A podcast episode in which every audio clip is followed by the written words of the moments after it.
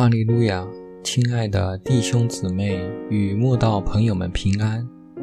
今天我们要分享的是《日夜流淌心中的甘泉》这本书中八月五日“求你两件事”这篇灵粮。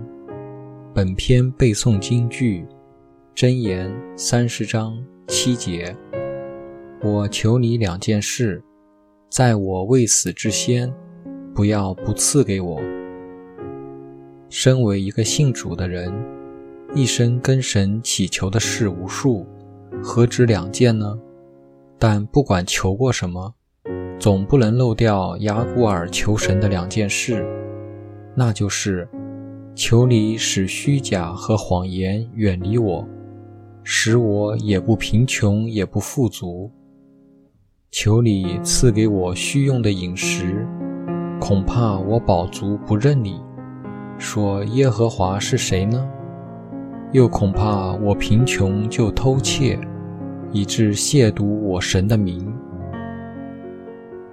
这是一个充满虚假与谎言的世界，特别是你位居上位的时候，大家为了讨好你，好让自己往上爬，更是以虚假与谎言来对待你。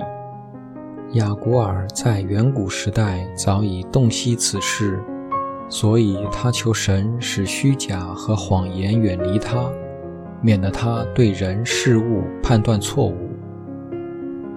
一个人要远离虚假与谎言，首先自己就不要做一个充满虚假与谎言的人，那么虚假与谎言自然在你的生命里就无生存的空间。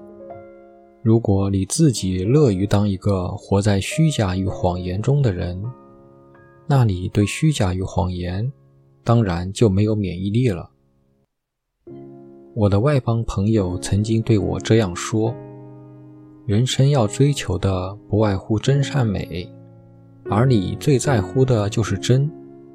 我喜欢你，不是因为你没有缺点，你身上的缺点还挺多的呢。”而是因为你很真，当今世代像你这样的人太少了。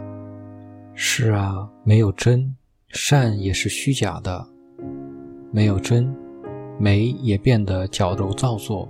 但愿我一生不改其志，永远厌弃虚假与谎言。主耶稣大大称赞拿蛋液，不就是因为他的真吗？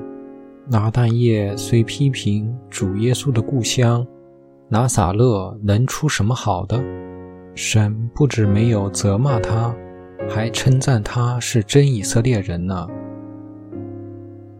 至于人活着所要面对最现实的事情，民生问题，雅古尔也求神了，但他并不像世人，几乎都求富有。他只求神赐给他需用的饮食，因他既不想贫穷，也不要富有，只要够用就好。只因雅古尔害怕，如果过于富有，恐怕会在饱足中心生骄傲，忘记一切都是神的恩典，竟然不认神为神了；又恐怕过于贫穷就丧志，偷窃。以致亵渎神的名。雅古尔求神的两件事，也启发我们可以如此向神祈求。雅古尔活在远古时代，却深具属灵智慧，让我们也这样学他求神吧。